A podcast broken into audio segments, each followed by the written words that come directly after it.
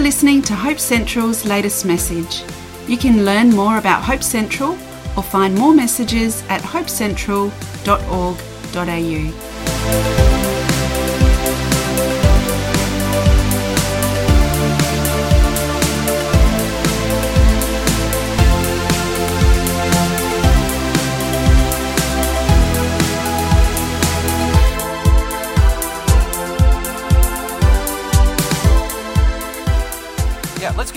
Today, we're going to be talking about worship again as we finish our series for this month. And I'm going to talk today about how important it is and about how worship is actually an expression of gratitude. If actually proper worship is gratitude, it's not anything else. It's not, worship is not something that we do to accomplish a favor, but worship is something that is a response to something we've already received. We don't worship for favor, we worship because of favor. And uh, that's a hard thing for us to think about and understand. It's actually something that people constantly have stumbled over through all of human history because I think there's something kind of wrong with the way that we think. We talked a couple weeks ago when I was preaching, I talked about how our brains don't work right when we don't worship right. Well, well, I want to just talk about a process that happens in us. We're going to talk first about this guy, Johann Tetzel. Um, if you don't know the name Johann Tetzel, you haven't studied uh, the Protestant Reformation enough, uh, which is not your fault, it's your teacher's. Uh, these, uh, Johann Tetzel was a uh, bishop. Um, he was a person who lived uh, contemporary to Martin Luther, and he was an area bishop. So he was somebody of great authority in the Catholic Church through what we would call Germany today. And he was going around spruiking favors, spiritual favors.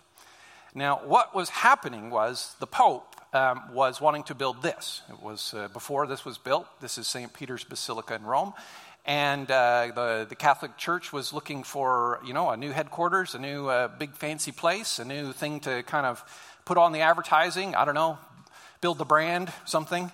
Uh, well, I don't know, build monuments are kind of brand building, aren't they? So uh, the Pope wanted that, and that was going to cost a ton of cash. How were they going to get the cash? Well, he sent all of his bishops and ministers and people all around the Catholic nations raising money with this particular offer. And that is that the Pope would say special prayers for your deceased family who were in purgatory to shorten their time of punishment.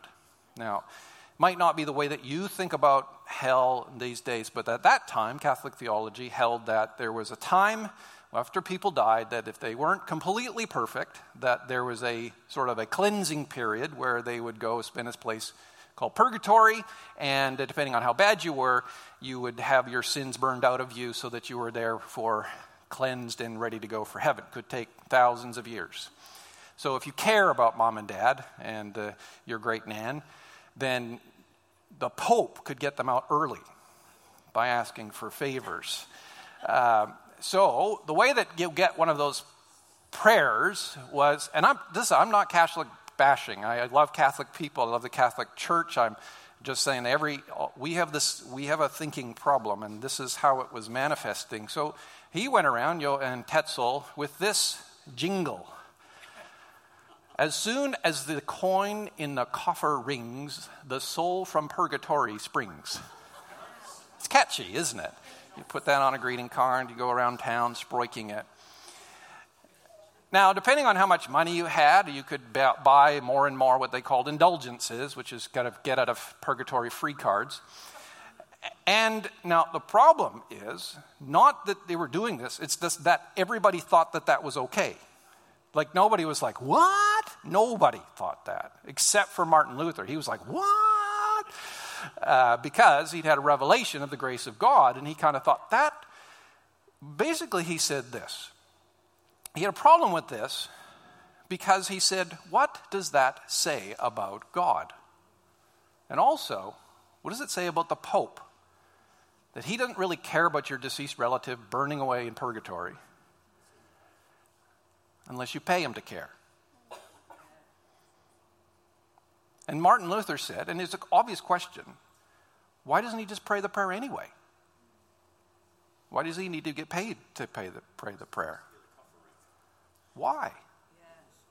But also, the question then is why does God need the Pope to pray? Doesn't he also care about those people who are toasting away? Now, this, the problem isn't that that whole thing came about and then the Reformation kicked off, and then pretty soon the whole of Europe was on fire with all of these conflicts and problems as governments fell apart and nations rose and everything changed. And today we are of the Protestant brand of the Christian faith because of that moment. But the moment came about because of the way people think. They think, of course, if you do something for God, He'll do something for you. That is not gratitude. And that is a problem that's built into humanity, and it might be your problem too. I know in me, it rises up constantly. That the feeling of, well, um, let me tell you a little story first. So, what, years ago when I was in Bible college, I was also working for Vancouver Teen Challenge. So I spent my time working with stinking street kids and gang members and people who threatened my life and terrible hours, got paid $2 an hour to do it. And I was going to Bible college and giving my time to learn to serve the Lord and living in a closet and making hardly any money. And during that time is when uh, the car that I was driving was demolished.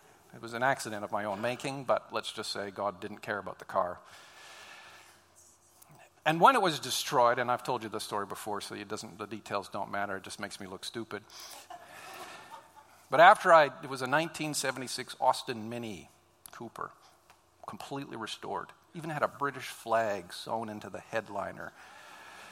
It was all leather interior and fancy mag wheels. I got a lot of prestige out of that car. Anyway, it was destroyed. After the, uh, I was grateful that at the accident I didn't get hurt.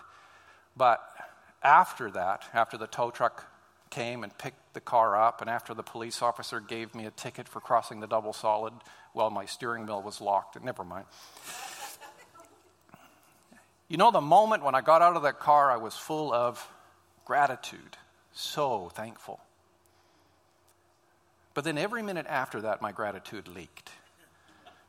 As I got, had to pay 350 bucks to get my car towed home, I had to pay $300 for the cop ticket. As I looked at my destroyed Austin Mini in the yard, and then I said to my dad, What am I going to do? And he said, I don't know. The neighbor's got a Honda Accord that's not been running for years. See what he wants for that. I bought that for 200 bucks, rolled it into my garage, and it needed a new head. And I knew how to do that, so I was pull it apart. And the, the gratitude of, I can't believe you, Jesus, you just saved my life. You're the most amazing Savior in the entire world. To scraping the head down to put a new gasket on it and then sand it and pull the parts off on this stinking, ugly, gray, rusty Honda Accord. I began to negotiate with the Lord. I, I serve you all of the time. Do you know how much those street kids stink? Do you know how stinky street kids are when they've slept and they're wet in the rough? I'm serving you, Lord. Is this the deal that we had going? I work for you, you take care of me. And my gratitude went down because what was revealed was that I had an employee spirit. I worked for the favor of God. Now, is that what God is really like? Does he sell his favor to the highest bidder? Is he, what does that make him look like? In fact, I think there's a lot of people who, are, who have this impression. They're not Christians, but they have this impression. And they think that we are crazy for worshiping God because, what, he only does nice things for you if you live a holy life and do good things? Well, how mean is that? So, why do we worship God then? And and how do we worship God if, if there's this big change happening? In Matthew chapter 22, Jesus talks about worship in this way. It's an, it's an expression of love in response to God that the commandments lead us to. So somebody asked him, Hey, what's the great commandment in the law? And he said to them, Well, you shall love the Lord your God with all your heart, with all your soul, with all your mind. And this is the great and first commandment. Now, this commandment is obvious. I mean, why wouldn't you love God? He means He built you, made you. You're for Him. Like, there's, there's no other. It's crazy to think that you wouldn't worship God and love Him as the most because you are made for Him. It's just, it's crazy. And there's also nothing more lovely than God. He's, he's the most beautiful, He's the most joyful, He's the most. If you want to see something interesting, look at God. If you want to see something cool, look at God. If you want an experience that's fulfilling, get to know God. He's amazing. Why wouldn't you love Him? But no, we got to be commanded to. And then, then command following gets really kind of, well, lousy, doesn't it? You know, where you're obeying just because you have to, not because you want to. You're being forced to because God's going to punish you if you don't get this commandment followed. And it gets a lot of drudgery, doesn't it? There's a whole lot of people who go through the religious motions of, oh, I'm going to go to that stinking church again on Sunday and sing the stupid, stinking, singing songs. And I can't even sing, and the person who stands next to me is worse. Like, and you just kind of, you get this whingy about it. And I've got to give my tithe, 10%. Here's your stinking money, God. Otherwise, you won't bless me. Like, it's, but it, Jesus is talking about love. He's not talking about obligation. And so Jesus is, is giving us a vision of something that's better. He's saying, is there a way to live, bring love back into worship? Not, not earning, not doing. Is there a way to have devotion, obedience, generosity, holiness, simply because we want to? Nobody's holding a gun to our head. Nobody's threatening us and holding us over hell. Just because we love him. Is that possible? Well, Jesus actually thinks it is. But what do you say? Have you ever noticed how hard it is sometimes to get gratitude out of little kids? Yeah. I don't want to bring disparage my own children or my granddaughter and just say that everybody's normal. Have you ever seen sometimes like a little kid and you give them like a birthday present or they get a person present from a friend and they're like holding it and they love it and it's all they've ever wanted and they're unwrapped it eh, and you just say to them, What do you say? What do you say? And the kid's like, mm. They know exactly what to say, but they're like, mm. How hard it is it to say thank you, right? They don't want to. It's not coming out. In fact, my, my, my granddaughter is so uh, like, she's so polite. She says thank you for everything, even when she's not thankful at all. Do you want some yogurt? No, thank you. Do you want to go play the game? No, thank you. She just says, no, thank you. and I'm thinking, that's not sincere thanks. Just saying. You are saying the words. There's no gratitude in your heart. Even uh, Uh, in the book of Deuteronomy, it's revealed that Moses is telling the people, hey, you're eventually going to get to the promised land. Everything's going to go super right for you guys. And you're going to get everything you ever dreamed of. He says, Take care then, lest you forget the Lord your God by not keeping his commandments and those rules and his statutes which I command you this day, lest when you've eaten and are full and have built good houses and live in them, and when your herds and your flocks multiply, and your silver and your gold is multiplied, and all that you have is multiplied, then your heart's going to be lifted up. And you're going to forget the Lord your God who brought you out of the land of Egypt, out of the land of slavery. You, you might be right there in that moment where, because when you really, really, really, really, really want something that you don't have and you finally get it, you're grateful. And then every minute after that of having it, your gratitude drops. And we here in the Western world, we've got so much. And we've stopped being grateful like Ash was talking about when he was preaching about, you know, the first time you see these great sand dunes, I think he was talking about. And you're just like, oh, it's amazing. And you love God. And then you just get used to it. And then every time you drive over the sand deal, you don't even remember the miracle that it was. And you just forget. So, can I say this? You might have lost your gratitude. So, the Romans says that when we worship right, we start to think clearly. So the first one is about worshiping God. I appeal to you, therefore, brothers, by the mercies of God, to present your bodies as a living sacrifice, holy and acceptable to God, which is your spiritual worship. Do not be conformed to this world, but be transformed by the renewal of your mind. And by testing, you can discern what is the will of God, what is good and acceptable and perfect. So I'll just say this in the atmosphere of right worship, our brains start to think clearly we can discern what's good and right, pleasing, not to us, but to God, which ultimately is the reality of what is good and right and pleasing. So, can you just remember this? If you can get your worship right, you will start to think clearly about life. So, worship is a response to the mercy and generosity of God. Number two, worship clears our hearts and minds of bad theology. And number three, to reinforce the point in case you didn't get it, worship is gratitude. In Psalm chapter 40, verse 9 to 11, let me read these, these verses because they come with a different verse that you might know, but you don't know the context of. I want you to notice in this part of the psalm how thankful David is. I have told the glad news of deliverance in the great congregation. Behold, I have not restrained my lips, as you know, and everybody else around me knows. O Lord, I have not hidden your deliverance within my heart. I have spoken of your faithfulness and your salvation. I have not concealed your steadfast love and your faithfulness in the great congregation. As for you, O Lord, you will not restrain your mercy from me. Your steadfast love and your faithfulness will they ever preserve me. Do you notice he just keeps talking about the mercy and the goodness of God? He's just saying, God, you're fantastic. You're amazing. And I can't shut up about it. Every time I get around people, have you heard about how good God is? God's amazing. This is so great, fantastic. Let's all praise Him together. Yeah! He's sh- he just will not shut up. But he's like that because he sees that God is so kind to him. Not because he's talking about himself. Notice that? He's not saying, oh, look, at, look what I do for you. He says, I can't shut up about you. You're the one who's so good here. But he says that after he says this In sacrifice and offering you have not delighted. But you have given me an open ear. Burnt offering and sin offering you have not required. And then I said, Behold, I've come to do, I have come. In the scroll of the book, it is written of me, I delight to do your will, oh my God. Your law, it's inside me. You notice he says he, God does not delight in bulls and sacrifices. If you don't know, the Jewish people David was a part of, they worship God under the commandments of Moses by bringing livestock for sacrifice. They would select the tenth of their herds as they were born.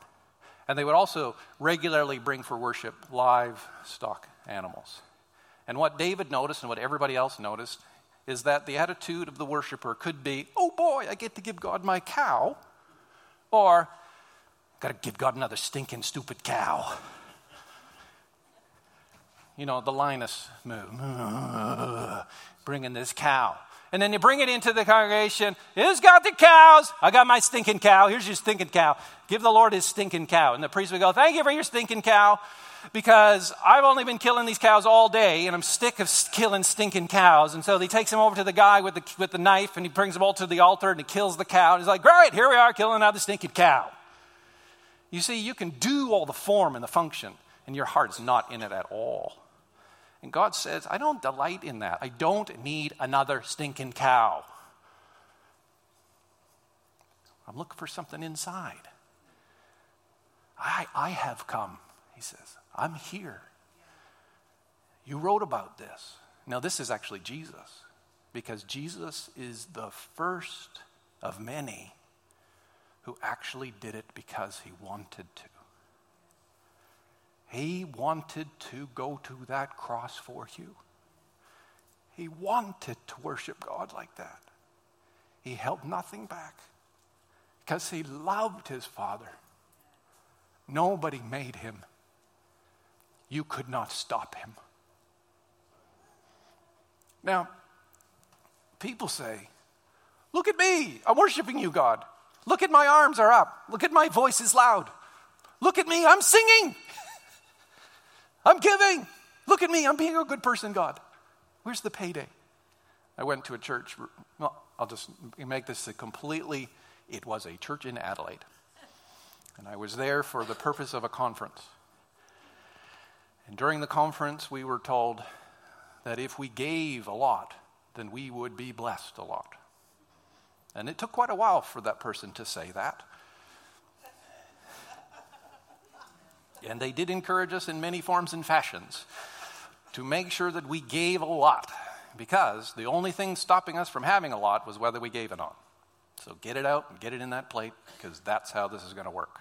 And then we were told through the whole sermon that if we worshiped like Paul and Silas in jail, that we would be set free.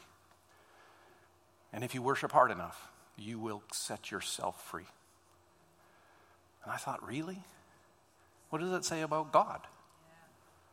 You don't give him Does he think it bothers, you know, it bothers God that people worship him to get his favor, not because of his favor?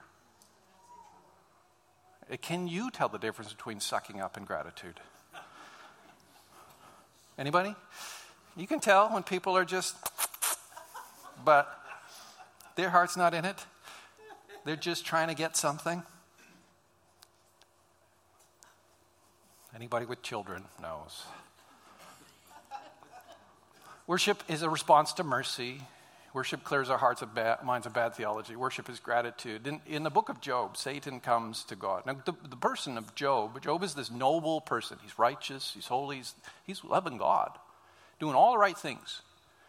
And, and, and so Satan has to present himself before God, because remember, Satan is just an angel and he has got no power in comparison to God's greatness and glory. And he has to present himself, and God says to him, Have you looked at Job? And there's a divine setup. Job is like, he loves me. He worships me. He serves me. He's kind to the poor. He does all these great things. And Satan says to him, God, you're a bit thick. Come on. The Lord answered, Satan answered the Lord and said, Does Job fear God for no reason? He's, he's totally mafia at this point. You see, fear God for no reason? Have you not put a hedge around him in his house and all that he has on every side? You bless the work of his hands, his possessions have increased in the land. Hey, stretch out your hand against him, touch all he has, and he will curse you to your face. Boom. Don't you know nothing, God? You don't know nothing. You don't know nothing. That is not how this works out there. You haven't been down on the planet. Down there, everybody's an employee, right? They're working for it. You stop paying, they stop doing.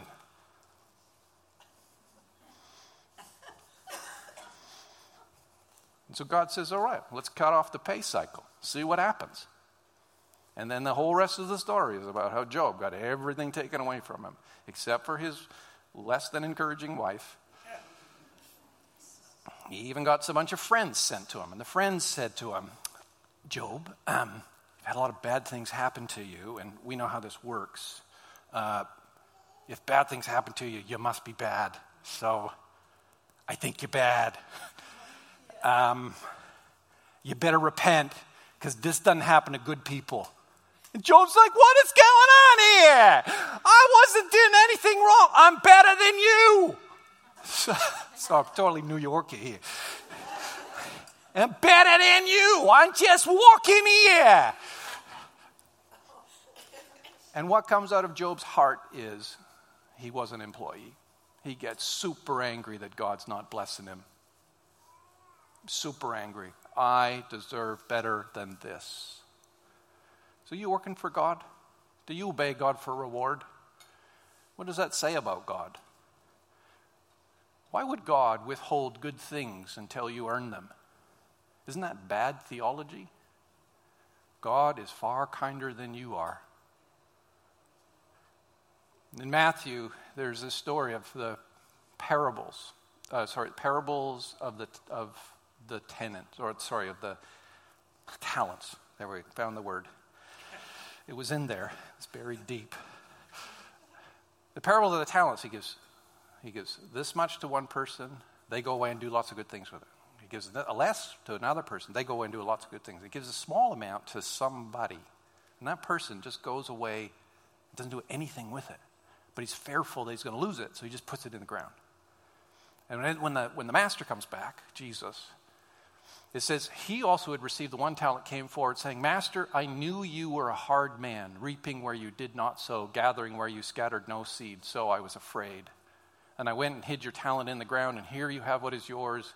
His master answered him, You wicked and slothful servant, you knew that I reap where I have not sown, and gather where I have scattered no seed. Do you know what bad theology looks like? That. This guy had already determined his actions based on his preconceptions of God. God has, is there a place in the world, in the history of life, that God has not sown the first seed? Is there any place in the galaxy that God did not first go? He sowed all the seeds. Every seed is from Him. Every crop is from Him. He is the initiator of the life. He sows, He does it. And this guy's, oh, well, you, you keep expecting stuff from places where you don't give stuff. Show me a place that God has not done something first. You got bad theology, friend. And because you think that I'm just this harsh, hard man taking where I have not given, you know, the truth is, you're just lazy. And that's a wickedness. You can't say that about me. Bad theology creates bad lives, bad outcomes. And so, worship is our response to mercy and worship clears our hearts bad theology, and then worship is gratitude. Just to finish, there at the very beginning of the Bible, the first worshipers, the first worship service, Cain and Abel, the two firstborn children of Adam and Eve. You know how Cain kills Abel eventually. But the build-up to that is this they go and do their thing. And Abel comes and offers God a, a sacrifice, and Cain also offers a sacrifice. The book of Hebrews, talking about them, says this By faith, Abel offered to God a more acceptable sacrifice than Cain, which he was, through which he was commended as righteous, God commending him by accepting his gifts. And through his faith, though he died, he still speaks. Now, the story, so we know that whatever Abel did, he did it right.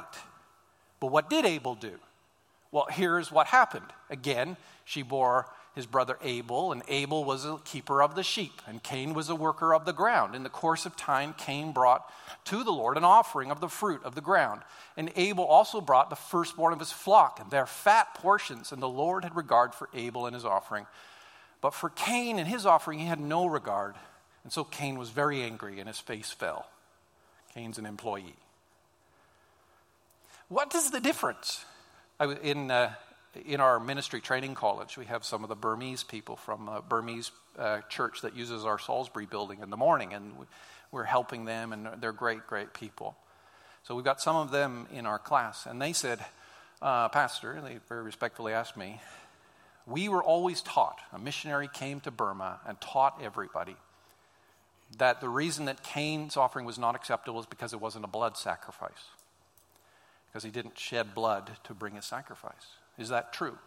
And I said, Well, the book of Leviticus and the book of Deuteronomy both commend grain offerings. So it can't be because it was not blood, because uh, you could offer grain, whatever your harvest was, to the Lord, and that was perfectly acceptable. So it has nothing to do with the content, especially since Cain was a worker of the ground. What is going to be the fruit of his labor? It's going to be grain, right? God's not going, I don't like grain. I'm not hungry for grain. I'm on a low carb diet. like it, ooh, it makes me a bit, ooh. It's, it's, it's not that. What is it? Well, it's, it's actually there in all of the, in the prefixes. It's all in the descriptive language. Cain brought some, a bit. But, but Abel, he brought the very best. He brought the best thing that he could get. He brought the first, he brought the fattest, he brought the best that he could. It was all in his attitude. It had nothing to do with the content of what it is. Hey, listen, everybody, whatever your gift is, give it. It's not one superior gift and one inferior gift. There's not like, well, if I can't preach, God doesn't like it. Like, I'm lousy at so many things. Do you? Because we need you. God needs you. The world needs you. There's not like one kind of gift. It's like, well, I really like them preachers and whoa, worship leaders. They really tickle my fancy. Yeah. Ooh, loving the electric guitar, not so hot on the banjo. Like it's not this, it's not what? It's why. Why? Abel's like, oh, when are we worshiping? I got way to worship. Oh, I got the best one here. I set that one aside from God. As soon as it popped out, it's the perfect lamb. I can't believe it. This is the one. Mom, Dad, look, this is the best lamb ever. Woohoo! This one's God's. No, it's a special pen, nice grass. This one's for God. It's all in the attitude. Because Abel is not working to get He, he is giving because he's so grateful for all that has been given to him. And Cain had an employee mindset. All right, God, time to pay your bill. What does it take? Is that it? Okay. Can we go now? And God's like, I don't like that. And then Cain was just like, mm. and that's what kind of a mean God you are. You don't even like it when I give you stuff. Where's your heart? Romans chapter 5 or 6 8 says this about you. While you were still weak, at the right time Christ died for you. For one will scarcely die for a righteous person, though perhaps for a good person might, might dare even to die.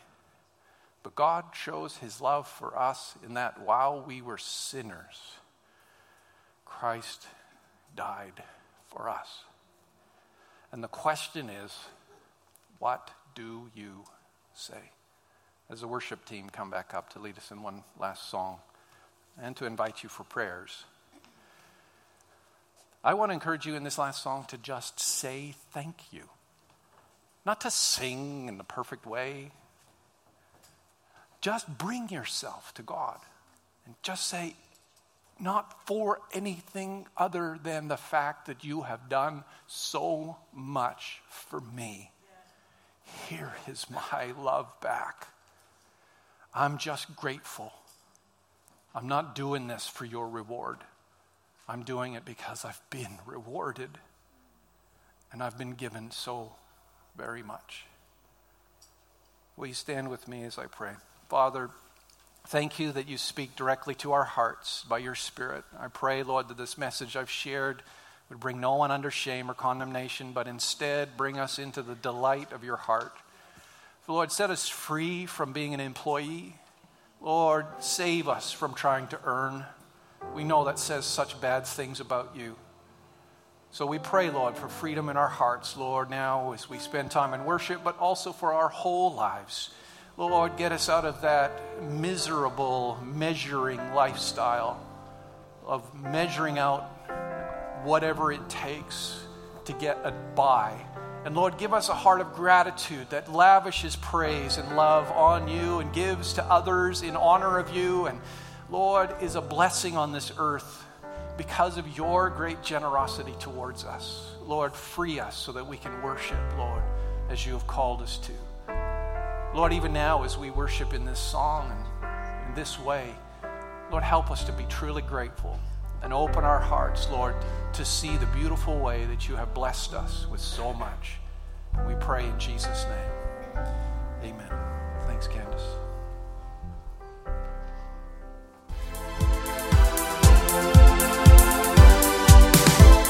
You've been listening to a message from Hope Central in Adelaide, South Australia.